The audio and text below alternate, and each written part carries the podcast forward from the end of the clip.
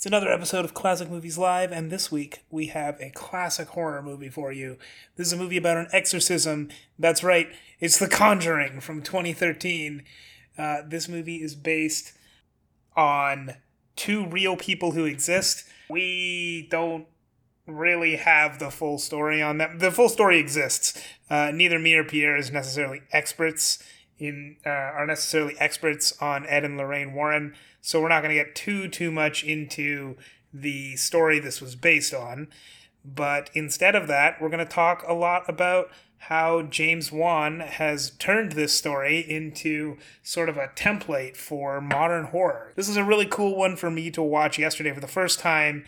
Uh, Pierre has seen it many, many, many times, at least six, as he says.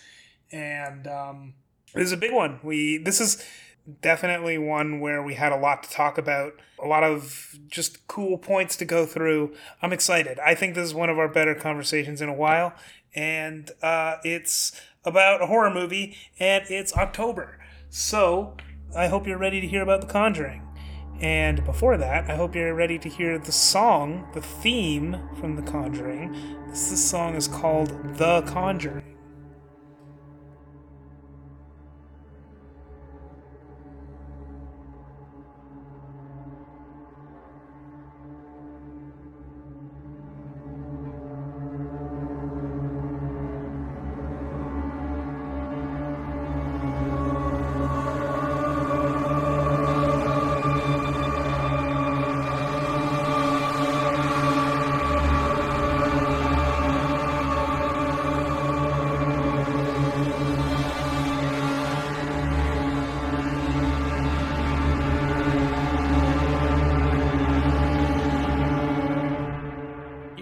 To another episode of Classic Movies Live, the pre recorded show where, as we are recording this, it is October. And October means we got to do horror movies, and uh, we haven't done we, we haven't done only horror movies so far. So that's that's something we gotta we gotta fix. Anyway, joining me today is a very special guest. You know him from every other episode of this show. Pierre, welcome to the show. Oh, hello. Thanks for having me.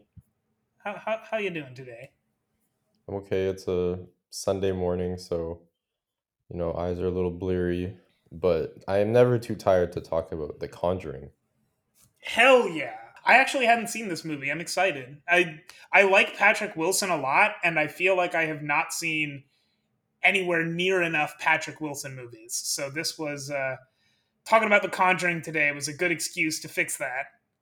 Yeah, Patrick Wilson's actually like an amazing I've liked him and I've loved him and everything. Like this is kind of a fun fact, but he was very close to getting the role of Captain America, which I can very much see in all of his roles because he's very good at playing like the stoic hero that's good. Because I, I saw him in The Conjuring and I don't know if you've seen Fargo, the show, but he's in Yes, season two of Fargo and he's amazing. I mean, that's just an amazing. It's one of the best seasons of TV like ever in my opinion. Mhm. But he's also like an amazing straight man to all the wackiness going on. But he's really good in that role too.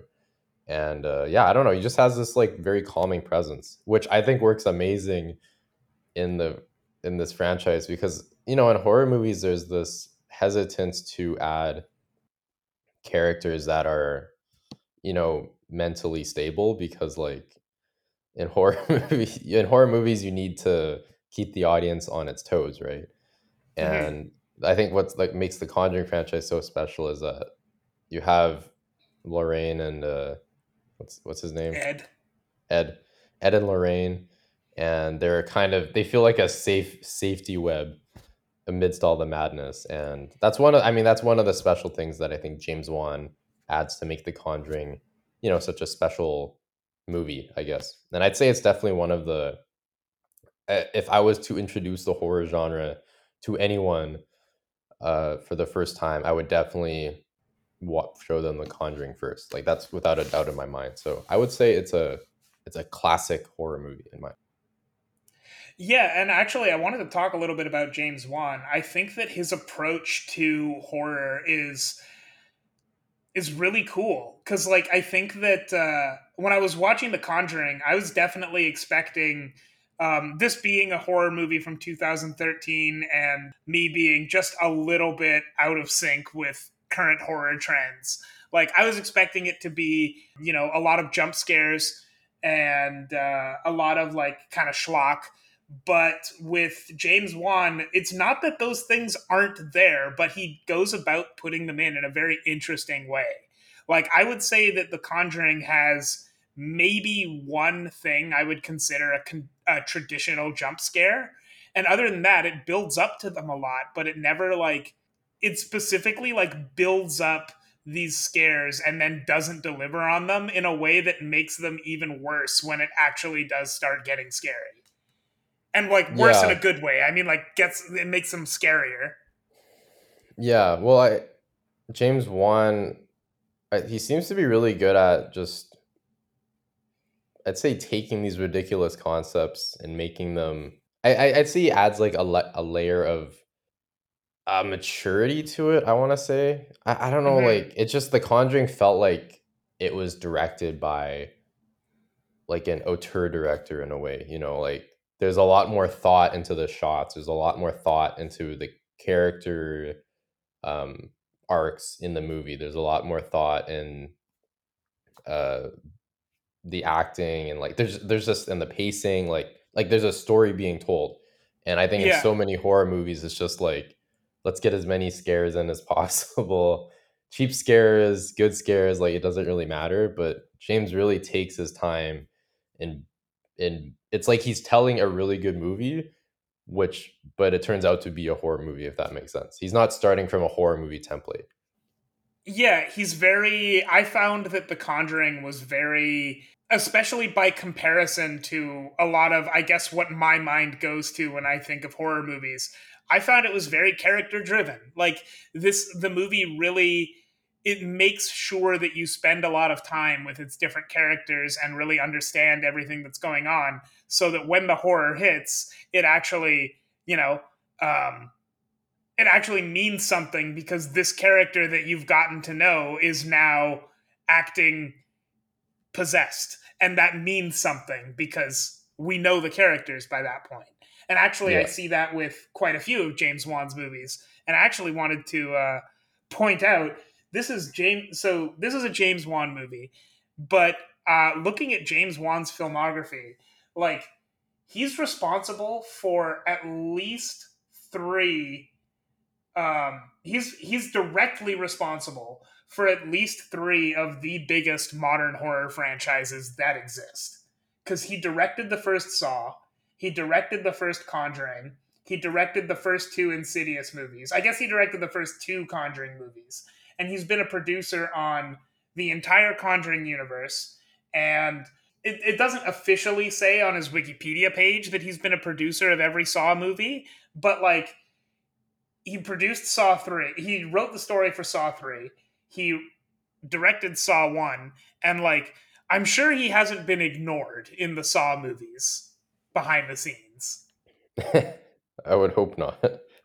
I, I haven't seen all of them. I want to, but I haven't gotten to it yet. Yeah, I mean, if I'm gonna be honest, if there's a Saw ten, I doubt I doubt it has too much creative integrity left. But you never know I've know. heard Saw no ten idea. is the good one, actually. Not even. Oh kidding. wow! Okay.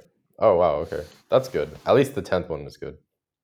I have no idea. Uh, to, to be clear, I have no idea if any of the Saw movies are bad or good. So, um, maybe it is good. But yeah, no, and then Saw also you excellent. could. Oh really? Well, yeah. he wrote and directed it, so of course it is. It's it's a James um, Wan movie. Yeah, it's a James.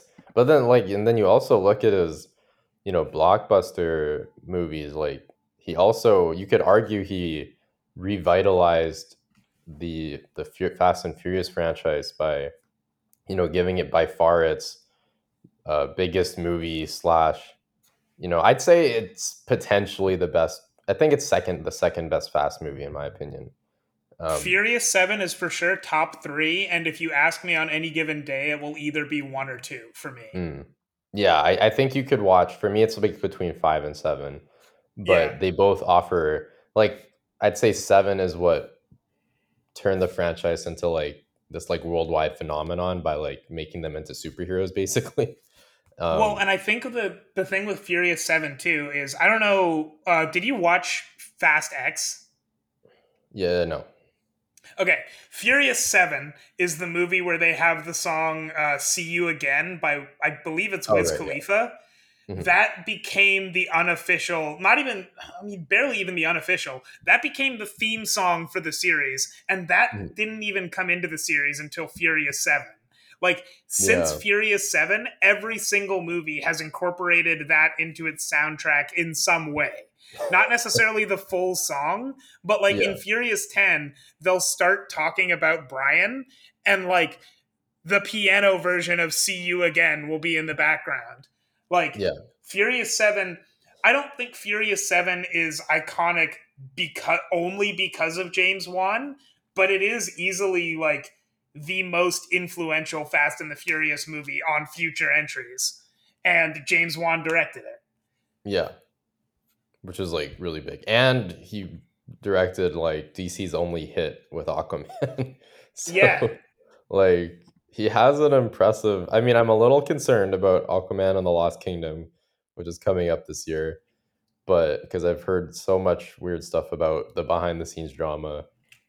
But I've heard like the story they're adapting, and it sounds so hilarious. Like I'm very excited for it. Uh, I mean, yeah, I've, at this point, if I had to trust a director, I think James Wan's a pretty good bet. And I'm surprised, Yeah. honestly, that he hasn't. I feel like he doesn't have as much um, n- notoriety, I guess you would say, as he should have, if that makes sense. But maybe it's because I think horror movies are aren't seen as being uh, too. I don't know what the like. They're kind of looked down on in a certain way by I'd say like the industry in terms of like you know like horror movies are never nominated for Oscars if that makes sense. Like there's a there's a Right. kind of where they're kind of in the same lane as like superhero movies where like you direct a superhero movie very well you're probably not going to be nominated for an Oscar. Um, but he's still like obviously he has a great track record so he's a very good Mhm. director and uh, yeah so good for him and I hope he does some cooler stuff in the future. But I'd also wouldn't mind if he directed a new Conjuring movie too. That'd be very nice. Is he directing the next one? Because there is another one that's so. coming. Anyway, he's he's got some stuff upcoming. I'm sure. Like, well, this is this is far from the last time we talk about James Wan. Frankly, like we'll probably talk about Aquaman at some point, in some way. Yes. The new the new Aquaman. We'll see.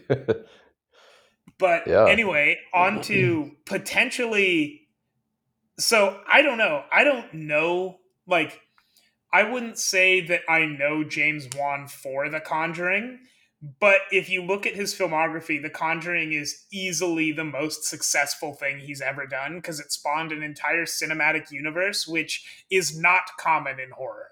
Like, that particular style of cinematic storytelling I would say has not fully caught on in horror the way that like other movie genres have tried to do. I mean, specifically superheroes have made it work, but like uh, it hasn't caught on in horror yet. And yet, The Conjuring has its own full cinematic universe with uh, I think we were counting earlier. It's like eight or nine movies. Um, Mhm. wild.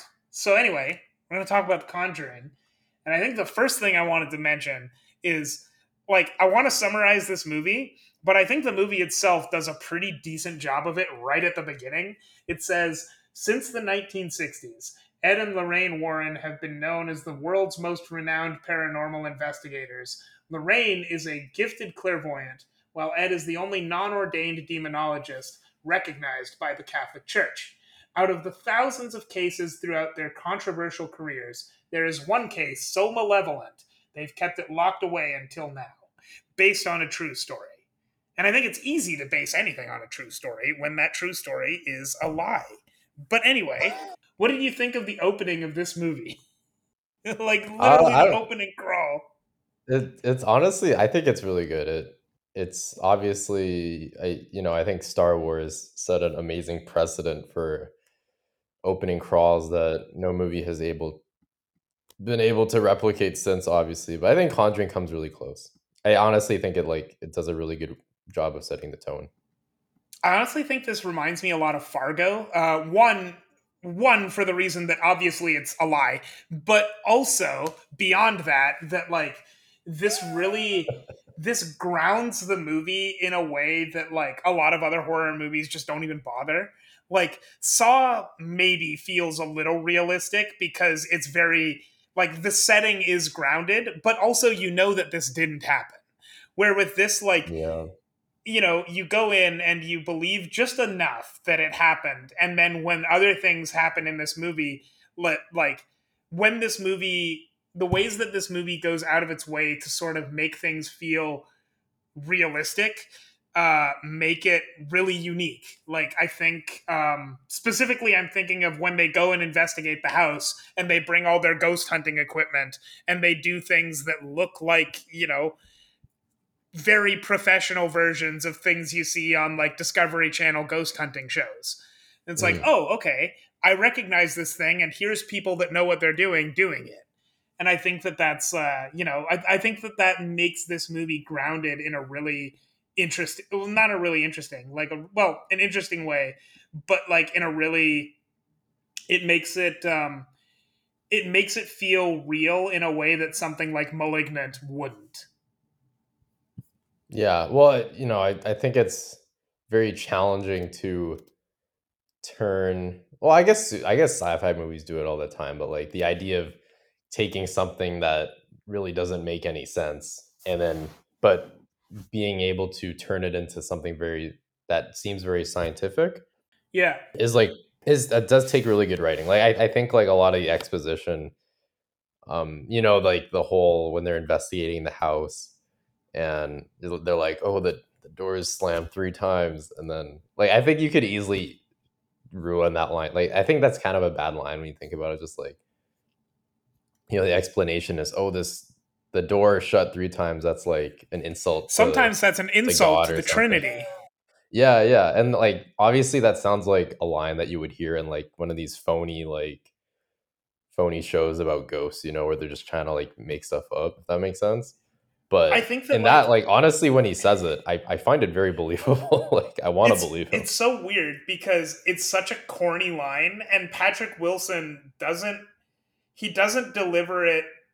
I don't know. It's weird because I believe it coming out of Patrick Wilson, even though it's such a corny line, and even the way that he delivers it is kind of corny, but it's also like, no, yeah, okay, that makes sense.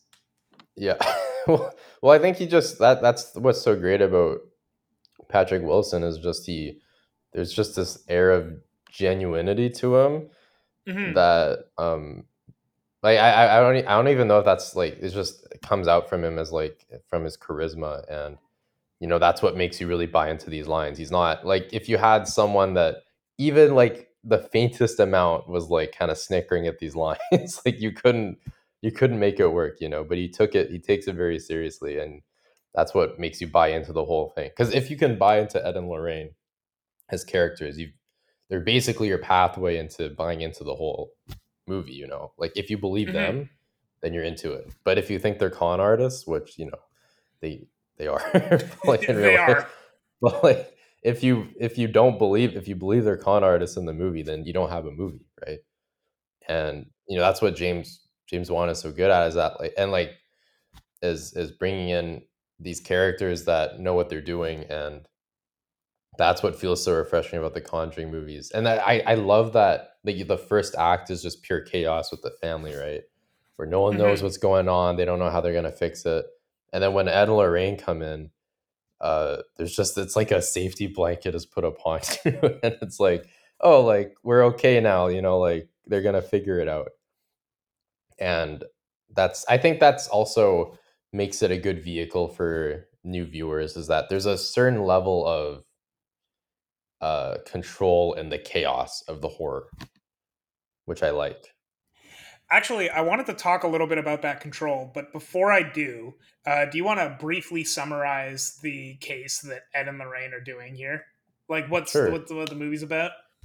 Uh, well, the house is the house is haunted, and uh, there's like a house. I think this family buys a house for auction, uh, because they're they've come upon some tough times or something. So they buy a really cheap house on the market.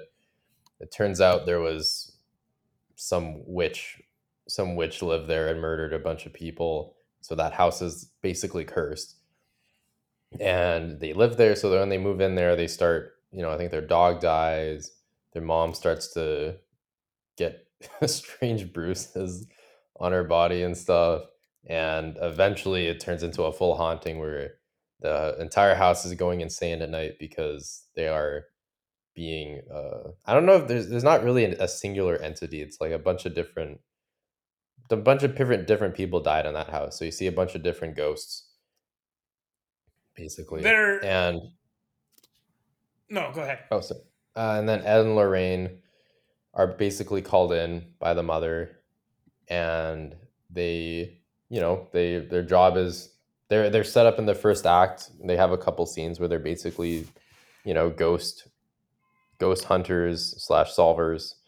So they come in, they do an investigation, and then the second act is basically them getting uh, proof of concept of, of the haunting so that they can get rid of the demons and that's basically the movie and i kind of Mhm. say the the i mean the, that's the formula of the two first conjuring movies if you could call that a formula for two movies but that's kind of yeah that's the effect of the movie Right. so yeah Which, like, I think one thing, one thing that's pretty cool that they set up right at the beginning, because you said like there's that formula, but there's sort of an additional structure built into that that really complements it. Right in the very first act of the movie, they introduce the idea that there are three steps to a haunting, which are infestation, oppression, and possession. And actually, this movie structures itself itself around those three steps very well, actually. Mm-hmm. Because in Act One, you've got this is that's your infestation. That's the first step of a haunting. In Act One, you're introduced to all the characters. How all of those connections aren't really built yet. Like at the very beginning, we're seeing Ed and Lorraine separately from this the the Perron family is who they're called, and they're uh, they're like there's seven of them. I think it's important to point out that this is a huge family, so they like legitimately need a mansion, otherwise they don't have enough room, which is crazy to me. Uh, but like we're introduced to both of them, and that's where like poltergeist stuff starts happening. Like uh, one of the girls will see something silly, or she'll have a new imaginary friend. And, or like another girl will be uh, dragged out of her bed a little bit, not really, but just like feels a tugging on her on her um, leg, or the mom gets like some bruises, but it's not too bad yet. Like Mhm. infestation is just sort of the step where there's a bunch of weird stuff happening, uh, but it doesn't really make that it's it's not really that big of a deal. But also like they don't want it, so like they're trying to kind of figure out what's going on. And the infestation step is where like you know stuff is annoying, but not but the connections aren't drawn yet. So that's Mhm. sort of in in the filmmaking. That's where like everything is being introduced, and I think it's introduced in like a really really effectively without having to draw those connections yet. In Act Two, that's where they like really get. That's where those connections start to be real. That's the oppression step, which is where all of the annoying stuff that they've been talking about starts getting like actually dangerous. Like the actual like demon and ghost stuff that starts happening that's happening goes from being lightly annoying to legitimately hurting people like the mom is now getting serious bruises uh, one girl gets actually ripped out of her bed uh, there's a scene which i would still kind of count in this step but it technically doesn't happen until the third act where someone falls through a floor all the way into the basement which is very funny by the way. Um, but that's where they like actually call in the demonologists ed and lorraine and that's where we start like learning uh, that's where everything starts sort of coming together and making sense. All of those to to say when it gets to the possession part of the haunting that, which happens in act three that's where the movie goes very very silly like james wan style very silly monster horror that reminded me a lot of malignant. But like that scene that part doesn't work unless your movie is either extremely silly from the beginning or builds up to it very gradually. And i would say Yeah. it, it works the best when you build up to it very gradually which this movie does. Because like at the, in the final act of the movie, people are like flying around the house. Uh, running around doing superhuman things. It's like it basically becomes a monster movie Yeah. but it works and it's actually like legitimately scary because you've seen because they've spent almost two hours up to this point building up to it and making it like you know making these ghosts a real presence that could do this kind of stuff and could affect these people in that way hmm Yeah, it's uh, you know, that's I mean, that's what makes the movie work is that they actually put in those character moments, you know. I love those scenes where, you know, Ed and Lorraine, they they talk I don't know if that they talk about in the first movie, but their job isn't to just like heal the the demons. It's like they want to heal the family too. If that makes sense. Like they, Mhm. they want to bring the family together. I think it's it's sort of implied that the family would you know the ghosts will have a tougher time infesting if the family is a tighter unit and more together. But also you know it's just it's just more interesting from a character perspective to see a broken family kind of come together through the help of ed and lorraine where you know they're like the, there's that scene where they're up in the morning and ed's like is it ed? Ed's like cooking pancakes for him or something or i think it was whatever her name is the the main the the the mother the mother. Um, but like you know the scenes like that where everyone's up for breakfast, even like the you know the cop, the the non-believer cop. You need to have one non-believer in the movie. yeah Um, but yeah, like scenes like that, uh, or where they go and get ice cream afterwards. But which also is is good because then there's the scene of like the the mom's alone at home with Lorraine, and so bad Mhm. stuff can happen again. But it's it's those moments that really make the movie and the ones that like I remember the most personally.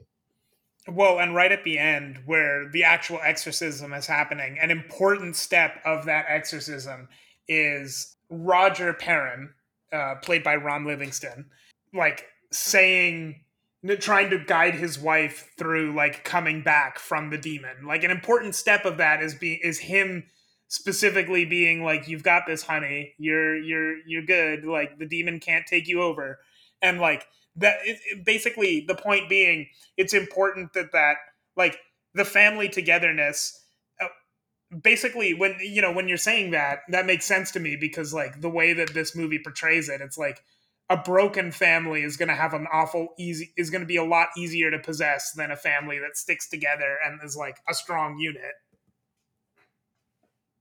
Yeah, and I, I love that. I think the that's kind of the well, actually, I don't know if I say an issue, but like you know, I was watching another movie in this cinematic universe, Annabelle Comes Home, which is a pretty good movie, but it's just like it's just like dreadful to watch. You know, like like obviously that's the point, but it's just depressing. You know, it's like a little girl who is an orphan gets haunted, and she kind of just cuts haunted over and over again until she's possessed and kills her friends or something.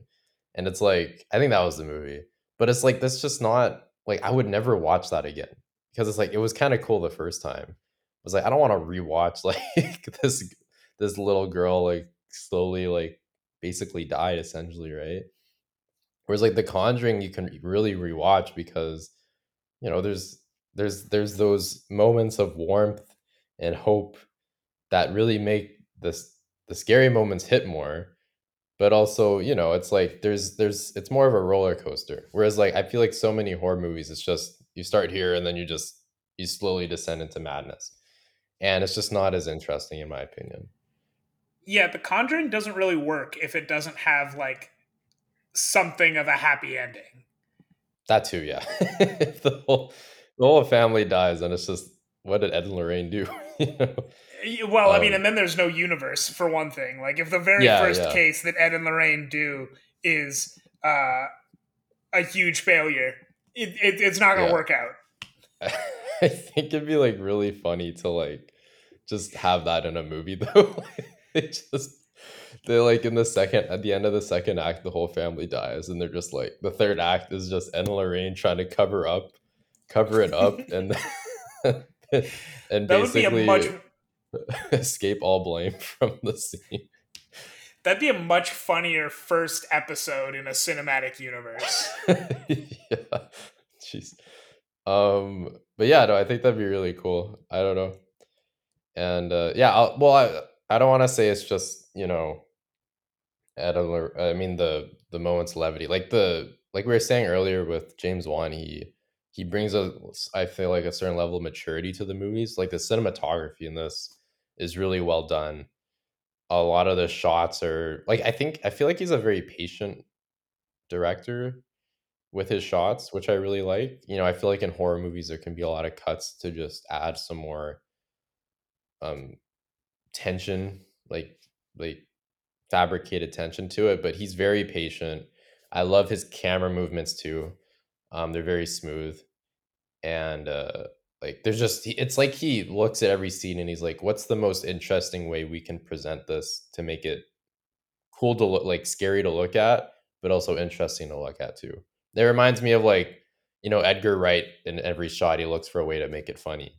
But for james wan it's like how every shot is like how can i make this look scarier? If that makes sense and like I think um, this maybe doesn't have as much to do with the cinematography specifically, but uh, what you mentioned about him being very patient, I think that really shines through in this movie, and um, it's it's sort of one of the first things that jumped out at me is there are so many points in this movie where he builds up to what in my mind should be a jump scare. Like he'll build up these he'll like set up the situation where someone is getting into a dark, scary place and then they're about to be like jump scared by something.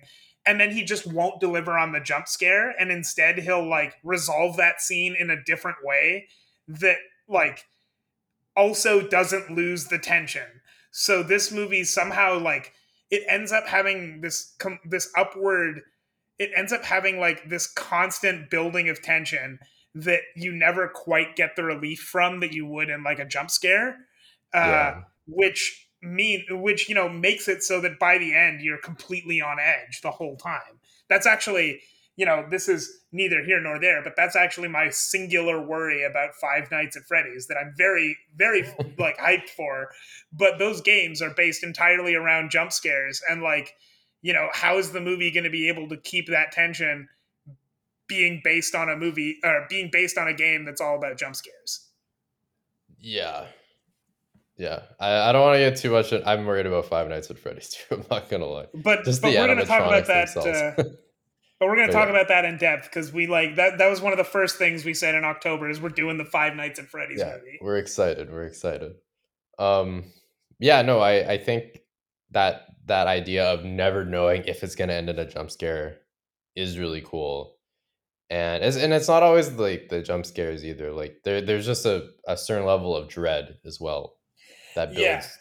that I like because I, I think you know that's important for a horror movie too is just that feeling of like things aren't gonna go aren't turning out well something bad's happening and uh I I feel like well okay I, I think it works really well like I, I think this the second act mystery stuff is really cool I, I like how it switches the pace up and they're trying to I, I, I love the addition of the cop and I don't know like the assistant, I guess. Like their dynamics really fun too.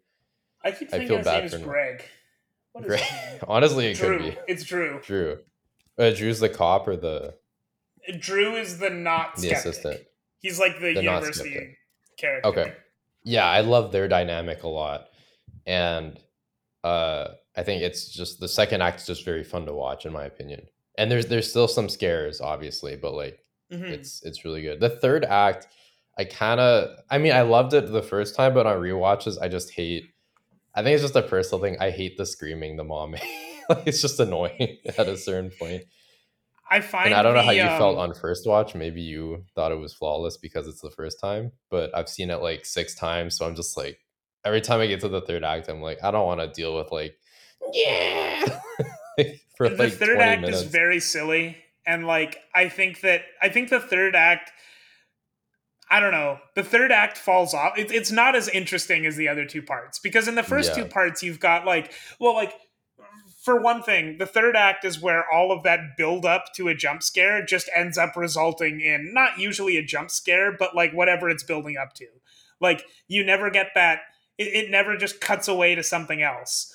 because like in the first two acts you know there's something in that in that house you know they're possessed you know that like something scary exists and then James Wan keeps denying you that something scary. So like it, it keeps mm. building up this tension. The reason that momentum never falls off is because you always know that there is something there that you're just not seeing. Like that thing didn't decide to come out today. Um, but in the third part, you have uh, the mom screaming. She's puking blood. She's sometimes turning into a demon. She flies across the house. It's like no, I get it. Like it's fine, and you've built up to this, so it does kind of work. But it isn't. I don't know. It's like it it works because it's a payoff for everything from the first two acts. But the first two acts, in retrospect, like looking back on it, feel more rewarding specifically because they're denying you what you want. And the fact that you actually get it in the third act is like, just slightly disappointing because nothing could live yeah. up to the expectations he sets in the first two acts. You're like not it's sure not I wanted bad. it. it's still good, but like it feels like whatever he could have delivered in the third act was never going to be an, a real was never going to like just wouldn't just can't possibly pay off the incredible heights he builds up to in the first two. Yeah, I I think the one of the problems with the third act might be that I think they make the family too incompetent. And that because it's like I don't find the mom character I, I just find the mom character like okay, but I never like you know, it's like Ed and Lorraine you like love. You know, like they're fun, mm. they're fun characters, they're charismatic, they're interesting, they're nice, like there's so many good personality traits. I don't like I've seen this movie a lot. I don't really know what I call them mom or the dad. They're, they're just normal, you know. like, yeah, that's all I can say is like Ron normal Livingston mom and dad. Is the guy from Drinking Buddies? Yeah, exactly. Like, like literally, they're very, very straightforward. The same thing with the family. It's just a bunch of, you know, scared people. And that's where the third act disconnects because it's like they, they kind of set it up in the second act with like, you know, like the mom's like, oh, like my favorite day was like us on the beach just running around. And that's a little corny too, like that whole thing. Um it's like really a day on the beach, like never mind. I, I, I think it's it's it's kind of cute, but if the if they had more personality to them, I think it would have made for a better third act where I'm like genuinely like, oh no, like I'm scared for the mom, you know, I really like that character. But at the third act, I'm just kind of like, this mom's annoying. Like she was really I just kind of find her stupid at that point, which I feel bad about. But like, it's like the way the movie frames them. Well, actually, like, I wanted to um, I wanted to sort of talk about that. Have you seen The Exorcist? No, I should. Oh, damn, I should. because I think that it would be really interesting to compare the exorcism in this movie to the exorcism in The Exorcist, which uh, I'll still try and do, but it's going to be very difficult if you haven't seen it. But like, what do you think the demonic possession means in this movie? Like this is based on a true story, supposedly. So like it's just recounting events. But what's the purpose of there even being a possession in this movie, if you think about it? Well, it's so isn't it I feel like it's so that uh, Patrick Wilson can have his moment at the end, right? No, for sure. I'm, I'm, i mean, I want to. I want to point out there's no right or wrong answer to this. Oh, okay, okay. Yeah, I was like, like, wait, this sounds like a yeah. test. like, no, it's it's not a test. There's no answer to this. I'm saying this uh, specifically so that I can build up to saying something about The Exorcist. Okay, I, I'd say it's there just because it's it seems like a very natural way for a horror movie like this to go. I guess, and Fair. also it, and it like, gives Patrick Wilson his character arc completion of doing doing an exorcism that he's scared of doing. And like, um, I don't know. A- another thing in the world of this uni- in the world of this movie, is there ever any doubt that like spirits exist and can be malevolent in this movie, like in this world? I would say no. Mm-hmm. Like definitely they have there definitely this is a movie where ghosts exist and demons exist and they can possess people. And I think that I actually read a really interesting article about or a really good review of uh, The Exorcist. It was a review of the new Exorcist, but it incorporated a lot of like review elements of the recent of, of the first Exorcist, which I will link to in the show notes. It's by Alisha Mughal.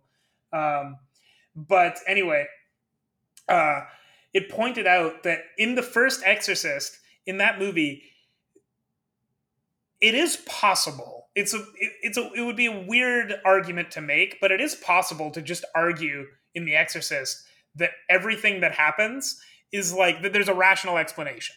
That there That's are no fake. ghosts, there are no demons. It's just like it's not that The Exorcist is fake. It's just that like the, they needed a priest to perform this exorcism to like you know um, i don't want to say I, i'm not sure exactly how to say this but anyway the point being uh, every everything that happened could be not supernatural and the point of the exorcism in this movie or in that movie is in a lot of ways to like make the people in the movie doubt their faith.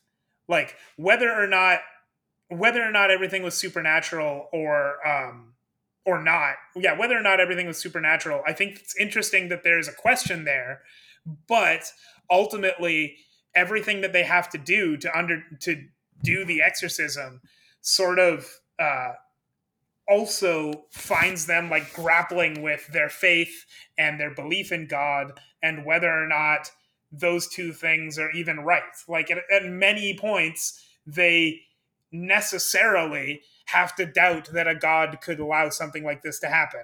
And in this movie, I don't think that the exorcism is that deep. Like, there's just nothing, there's not that much to it. There's a demon, That's fair. uh, he pukes some blood, and Patrick Wilson, who is not allowed to do exorcisms, has to do an exorcism because there's no time left. God damn it, they got to do it. Yeah.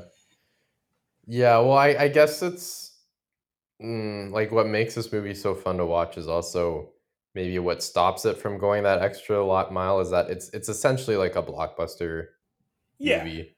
So you like they have the the ending they they kind of want they don't want to make you think at the end of the movie too much, you know. Which is, you know, is unfortunate, but I think that's just what James Wan envisioned. But that might be like for me that might be the maybe maybe that's like the bad thing about this movie and I would say Malignant, which is the other James Wan movie that I've watched and really liked, is they're really interesting concepts that he delivers on really well, but I don't think they're that deep. And like it's Yeah. not that there isn't a lot to latch onto. Like you can still I still definitely like think that the characters of Ed and Lorraine Warren here are very well realized characters. They're really well acted. There's a lot in this movie that's like it's not it's not a vapid movie.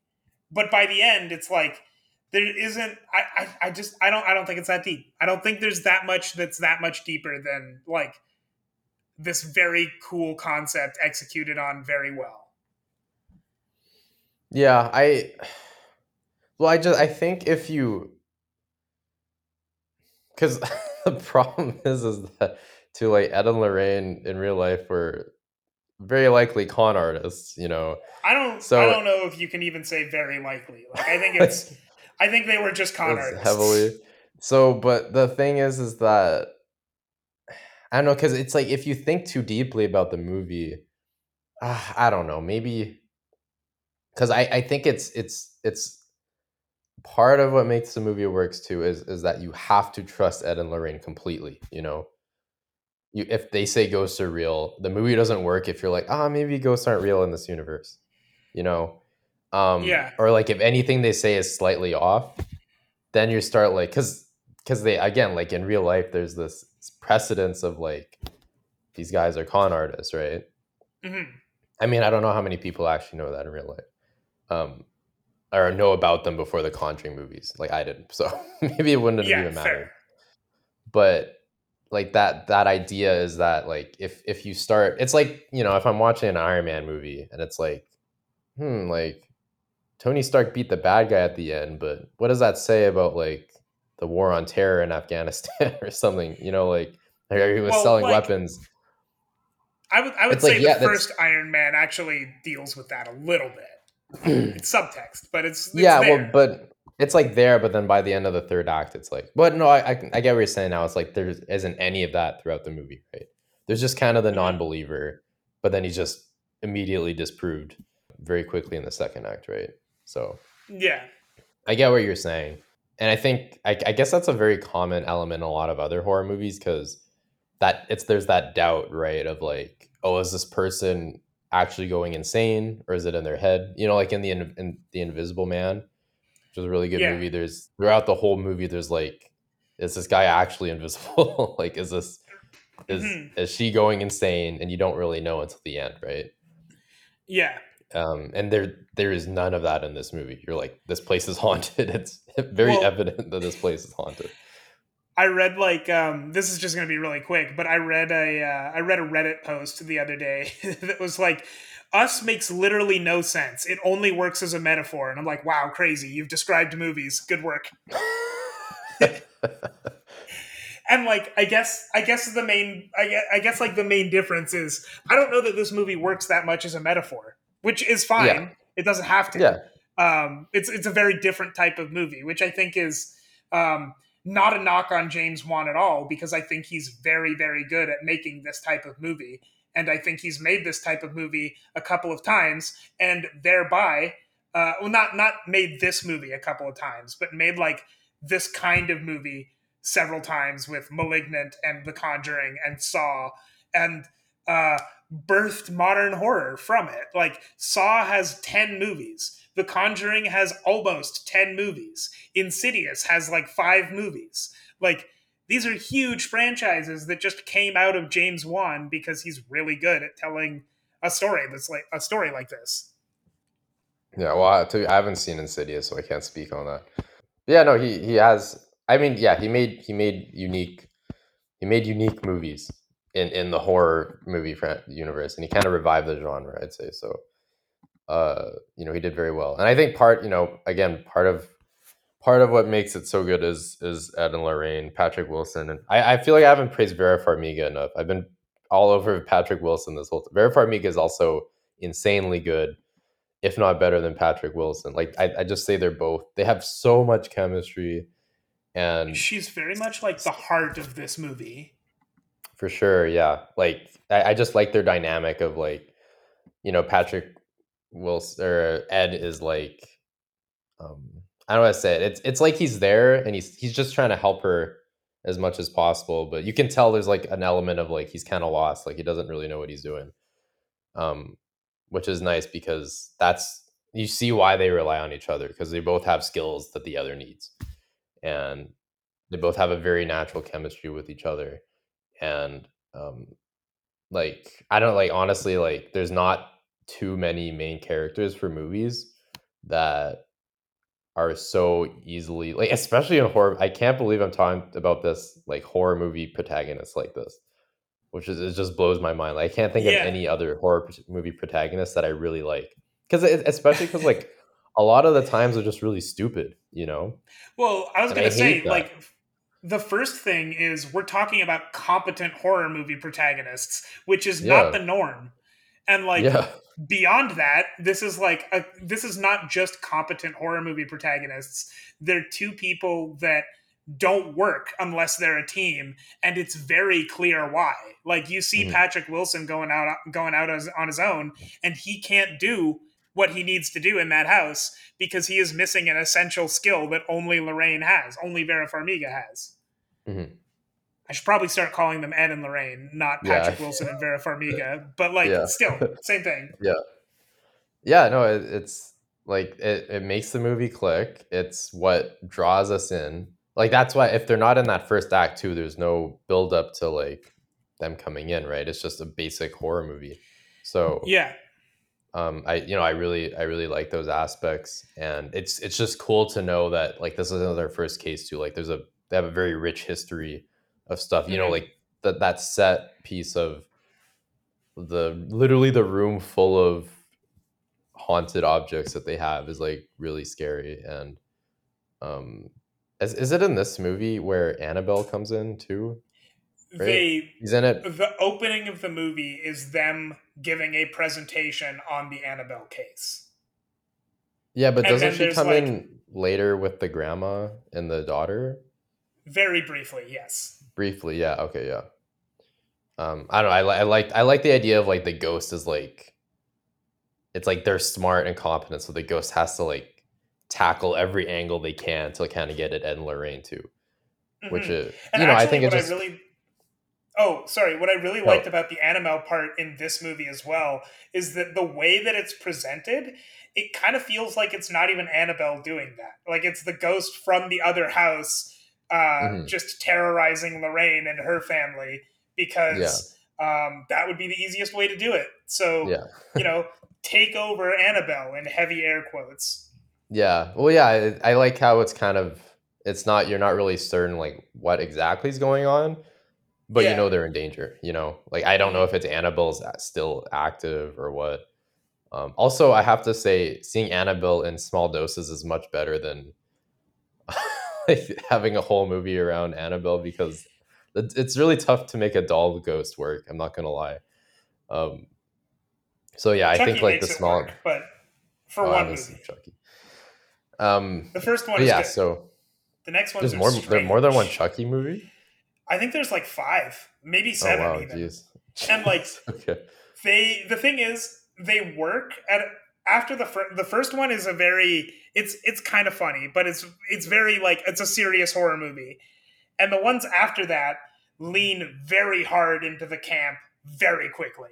And mm. so they whether or not you like them is entirely dependent on whether or not you can get behind like an extremely campy Chucky movie, which feels mm. like nothing else would work, but also sometimes the Chucky movies don't work. I wonder why. uh, what what did you think of the other the like the main villain, I guess, not Annabelle. The um, demon. Bath I think her name was Bathsheba. Is that the witch? It's, it's the yeah. witch technically, right? Yeah. Yeah. Who possesses the mom. I thought I thought her backstory was a little funny. Like um her her her backstory is that she was tried in the Salem witch trials or she was going to be tried in the Salem witch trials. It's I think they explicitly state it and yet I'm still unclear because what I heard is uh, she had a baby drowned that baby, and then cursed the land and hung herself. And when they're explaining, you know, why would she why would she do that? Why would she have a baby and then immediately drown it? She's like, well, you know, some witches they do that. What they do is they they're using their God-given gift to have babies, I guess, to uh to spite God by killing that thing right away. And they think it brings them closer to Satan. And I'm like, okay, like if someone said that to me in real life, I would be very it would be very clear right away that they're an idiot and a liar. but okay, very, cool. Very long-winded way of saying she didn't want the baby. yeah. I'm like, okay, dude. sure.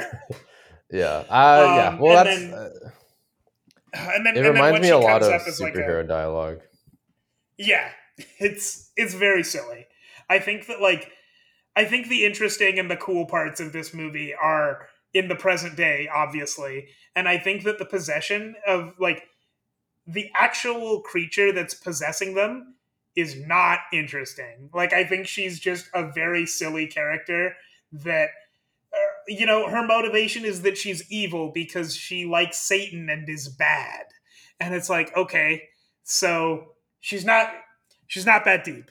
And that's okay. Like you know, when I was watching Maleficent 2, Mistress of Evil or whatever, the first thing that jumped out at me was Maleficent in Sleeping Beauty is evil because she's bad. Like, yeah, you can get more into that, but sometimes that's all it takes. Like, sometimes you just need a character who's bad because we need our good characters to be good. Yeah. Yeah. So I think don't, she's don't effective, but I think she's very silly. Yeah, that's fair. I mean, I guess we don't really get any. Uh, she's just kind of like a presence. We don't. we don't get. We don't get the scene of Ed and Lorraine interrogating the demon and like. I don't know. Every time I think of like, like oh the villain and the heroes have to meet, I always think of like them meeting in an interrogation room for some reason, like in Batman. Um, that's the only scene I think of. So now I want to see a scene of them interrogating the demon and like, like slamming her against the wall or some speak demon. Um, but yeah. Um, uh, So you haven't seen any of the other Conjuring movies, right? No, this was my first Conjuring movie, and so far my only Conjuring movie. I'd like to see the rest, but I haven't gotten to it yet. Uh, have you? I know you've seen two. Have you seen the rest? I've seen two. I've seen three, or it's not called three. It's like the devil made me do the it. The devil Made Me Do It. Um, I saw Annabelle comes home, but I haven't seen the Nun one or the Nun two, and I haven't seen El. What's it called? Is El? There's like some Spanish name. Uh, the Curse of ya- of La Llorona is. Yeah, I think it's like implied to be in the universe. It's not an explicit connection. there's. I think they reference Ed and Lur, or maybe Ed has a cameo in it or something. Something like that. Oh, interesting. but yeah, I or maybe that was in the Nun. It stars the Curse of La Llorona stars a guy who was in Annabelle. Oh, or like okay. yeah, he's reprising his role from Annabelle. So that's that's why it's Oh, it counts as being part of the it counts universe. technically. Um, oh, I forgot. I saw Annabelle comes home too. That that has Ed and Lorraine in it for like, I think they're in it for like the first ten minutes because it's like it stars their daughter essentially, Oh, okay. who I think that she has like a house party. she has a house. now that I think about it, the concept sounds really weird. They have a she has a house party at Ed and Lorraine's house, and someone opens the the Annabelle the Annabelle case. That movie's oddly like I can't believe Ed and Lorraine were in that. I like completely forgot about that movie, but I don't think it was bad. I don't remember it being great, but yeah. Anyways, but yeah, no, it's it's uh, I I, I wish they they did more with that franchise, but to be fair, I haven't seen the Nun one and two. Um, I was gonna say, I haven't you seen say like you- half the movies.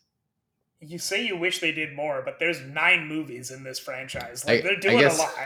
When I say more, I wish they did more with like Ed and Lorraine. I guess that's all. Yeah, fair. I don't like. I ha- I have no interest in seeing the Nun because it just sounds like a basic horror movie with one of the the demons from The Conjuring Two. You know, she's Right. a very scary demon, but like I didn't watch the movie for the demon. I was watching it for Ed and Lorraine. Um, Yeah. Yeah, I, I think I do like I like the second like from what I remember the second one is pretty good. I like I like how they make the family like one of the characters that's possessed is a lot more interesting than in the first movie. So I think they do Mhm. a better job of that of like making you care about the person being possessed. So that in the third Right. act when they are possessed, you're kind of like, oh no, like I don't want them to die. Whereas in the first movie, I like didn't really care if the mom died at that point. yeah, it's Um, like yeah, I don't want anyone to die because dying is bad, but I don't know this character very well. Exactly. Yeah. Uh, but and yeah, in that movie, they they they set up a very good connection between the the person being possessed and Ed and Lorraine, um, Mhm. which is uh, better. But I think the third act kind of suffered. And what was it? The third movie, I do I think it was cool because they turned it into more of a uh, mystery thriller than a horror movie, straight up. Which I think are the um I think those are the strongest elements of this movie is where they're like trying to solve the mystery. Yeah, I definitely say it's the weakest movie, but they needed a way to have the char- the main characters, but make it but make it different and not just another. Because the second movie is basically just the first movie again. And I'm not complaining, but I think doing it three times might have been a little too much. Well, and I'm seeing now as well, The Devil Made Me Do It, uh, being quite different in that way makes sense because it is the first one not directed by James Wan. That too, yeah. And maybe that's why it's also the worst one. but Maybe. maybe. I just it's it's it's one of like it's it's a watchable movie and I, I liked I liked some of the concepts as- it added. Definitely not as memorable as the first two though. Uh, which is unfortunate, but you know, it's the way it is. But yeah, I I, I, li- I like I like that James Wan was able to kind of build a universe out of it. It doesn't seem like he has any interest in it anymore though. Like, you know, he was I off know, doing DC he's- stuff. And because he hasn't still- directed much lately, right? Um, he He slowed down wrote a lot. story for M3GAN, Mhm. and he directed *Malignant* two years ago. Which, Oh, all right. yeah. uh, if you haven't seen, so. you you should. It's very good. It's like Okay. it's it's like The Conjuring, but cheesier. But that's a good thing. Mm. Like I Yeah, don't I don't know if I don't know which one I like better necessarily, but Malignant is very cheesy but very good. Yeah, I kind of hope he comes back for one more, like an official Conjuring three, just because I'd like to see like an. I don't know if you can really end end Ed, and- Ed and Lorraine's arc because, you know, they're obviously gonna keep doing that stuff, but you know, just some kind of Lorraine was- conclusion. Like in real life, Lorraine lived long enough that she was a consultant on the first Conjuring. So like Oh wow, you know you can you can keep going but like eventually you're just gonna run up like there's never gonna really be an end yeah, that's fair. Well, how do you feel about the whole based on a true story? Like, it, it kind of mean- rubs me the wrong way, in my opinion. oh it definitely does i like i said at the beginning it's easy to say it's based on a true story when you lie like obviously it's it's it's based on a thing that ed and lorraine definitely wrote down and said happened Yeah. like but you know i don't know no part of this rings true to me at all uh Yeah. so like it's well, I think it, I think I think that if anything, I mean, I tried to separate the based on a true story from my enjoyment of the movie because if anything, it made me enjoy it. A li- it would have made me enjoy it a little bit less because I know it's not a true story, or Mhm. at the very least, like so, like in real life, the context around this story. I haven't looked into this story very much necessarily, but like I know that Ed and Lorraine Warren are like widely known as scammers and they are like the worst kind of grifters that I know of. I don't like them. So, uh, when I see that it's based on a true story, like it's based on something that they said happened, but I don't but I know that they lie, that they're just liars. Like they're not they're not credit they're not like trustworthy people. So, of course it's not a true story. I think if anything, it rubs me the wrong way because like there may be people that see this and just take it as a true story instead of taking it as the story it is, uh, which you know it may or may not be an actual issue in the grand scheme of things. It doesn't really matter, but I think that like it's a fun, it's a neat story that's worth like it's a neat story that I enjoyed a lot as it was told to me. And part of the reason that I enjoyed it as much as I did is because I am not tied to the idea that it might in fact be true because I don't think it is. I think it's like it's Yeah. I, I think it's a funny story that Ed and Lorraine made up. I, I think there are probably very very few people that watch these movies and were like this this happened but i like i get it as like a framing device of like well maybe it did you know it adds a little like a little part of you when you see that as like oh like this this did happen you know? It Um, reminds me of like of, of Fargo that you mentioned earlier, um, where like all of the the the movie Fargo starts with "This is a true story," and I think that um, uh, the I think the the show always every episode starts with that too, and it's not. It never is. In fact, if like behind the scenes, they will just say flat out, "No, this isn't a true story. We just made that up." But them saying this is a true story, the reason they do that in Fargo, or at least part of the effect that that builds, is that they're showing you a story that's so weird and like wild that you know no one could have possibly made it up and they did but like by telling you it's a true story that's sort of like that sort of it puts you in the world a little more and it also like makes it it makes even the more absurd elements of it feel a little more a little more wild because you're like wow this is stuff that really happened even when you know that's not the case. And so i think that that's a little bit of the effect that this is based on a true story gets to here except i don't think this this movie is like weird and wild enough to capitalize on that particular effect of what those words can do yeah i I, I feel I feel like uh, yeah as a framing device it works. I, I think with Fargo, it feels a lot better spirited because it's literally not based on anything. like Yeah. like they just wrote a story and they were like, "Oh, this would be cool if we just said it was a true story."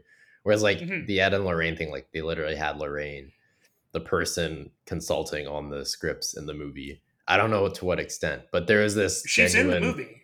She's not a major character, she's but in- she has yeah. a cameo. So there's like this genuine, uh, like desire for to make the viewers believe that Ed and Lorraine are legitimate. You know, like Yeah. they literally hired her. Um, they have the pictures at the end, which again I think are haunting too. Because again, a part of you is like, oh, like this is kind of creepy. You know, like this all happened. Um, but yeah, I, I, it just feels a little like these are people that were potentially scammed. Slash, I don't know if people died in in Ed and Lorraine's mysteries or whatever. But I don't know about this one. no, not this one. But yeah, it, it feels a little like that to me. It feels a little gross, and but it's just it's a good movie, so it, I think I, I overlook it a lot. It's one of those things where if it was a bad movie, I think it would easily be a way you could like shit on the movie. But it's such a good movie that everyone just kind of overlooks it, you know. So the last thing I have for you is uh now I remember you telling me when you were like, let's do the conjuring, that you said it was a classic horror movie. And uh I wanna I wanna know why. What what makes this movie a classic? Well, from what I can tell, horror was definitely in a very big slump in like the late 2000s, early 2010s. And The Conjuring was a very big part of showing studios that you can make a lot of money from a horror movie for very little, for very cheap.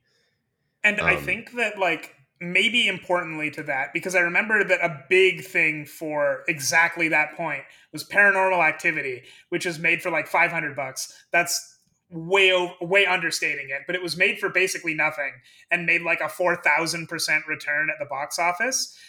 But importantly, paranormal activity was extremely low budget and like Yeah, it made like, up, made its money back, but Yeah. like paranormal activity showed that you could make something for no money and get and get like insane returns.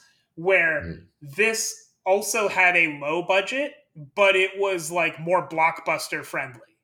Like yeah, people people would go to see this who weren't like, I want to go see the weird experimental horror movie. yeah. Like Which, this is something you could take your friends friends to. Yeah. but paranormal activity is like uh, a lot of people might not like it or connect with it yeah no I, so Yeah. i think it's that he kind of like blockbusterized horror movies in a way where you you could easily like this is an easily mass watchable movie you know like, i could watch Mhm. this with my family if i wanted to you know Mhm. um which is really smart i think he added like i said earlier a certain level of maturity to movies and maybe that's why i think in some cases we've seen some very successful talent come out of horror movies or also do horror movies like i don't know if this is a good example but like i'd say robert robert eggers uh did the witch like a Yeah. couple years later um and he's like an amazing director i i there's more examples um like Midsommar you know like i think it turned horror movies into a genre where you could have a very insane level of critical success and uh, talent behind the horror movie and also make a ton of money